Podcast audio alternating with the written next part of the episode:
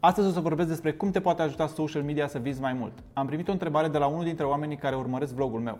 Radu mă întreabă, cum pot genera vânzări mai mari pentru magazinul meu online de produse handmade? Radu, Facebook-ul are astăzi cel mai precis tool de targetare pe care advertising-ul a avut vreodată la dispoziție. Ăsta e motivul pentru care cred că astăzi este un moment ideal pentru business-uri așa cum este business-ul tău. Social media nu e treabă complicată, însă necesită multă muncă din partea ta și un proces lung de învățare a lucrurilor specifice pentru fiecare rețea socială în parte. Lucrurile se schimbă foarte repede în social media. Ce funcționa acum 3 luni s-ar putea să nu mai funcționeze la fel de bine astăzi. Ăsta e motivul pentru care astăzi ți-aș recomanda 3 lucruri.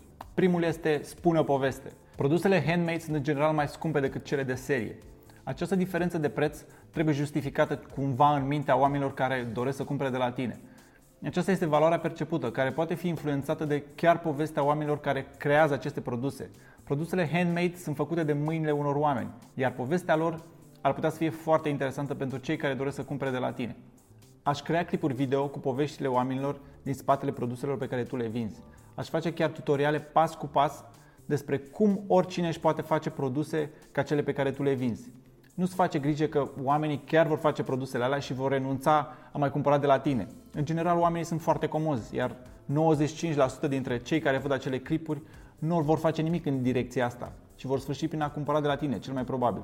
Aș promova apoi aceste clipuri în social media. E important să înțelegi că fiecare rețea de socializare are specificul ei. Facebook e diferit de Instagram și de YouTube. Spre exemplu, orice clip pe care îl încarci pe YouTube, știi sigur că oamenii vor urmări acel clip cu sunet. În Facebook situația e diferită, pentru că în Facebook clipurile pleacă cu autoplay, oamenii le pot vedea și fără sunet. Dacă ele nu au sens fără sunet, probabil că cei mai mulți le vor ignora. Și atunci trebuie să găsești, de exemplu, blocuri de text care să atragă atenția oamenilor, să pornească sunetul și să urmărească mesajul tău. Pe Facebook poți promova clipurile tale în funcție de interesele oamenilor, sex, vârstă, sau localitate. Această combinație de posibilități face ca Facebook să fie un tool extrem de eficient. Este în momentul actual un tool subevaluat iar din această cauză costurile sunt foarte mici. Cu un buget extrem de mic poți ajunge la oamenii care sunt interesați de produsele tale. Este o oportunitate pe care niciun brand nu cred că ar trebui să o rateze în momentul de față.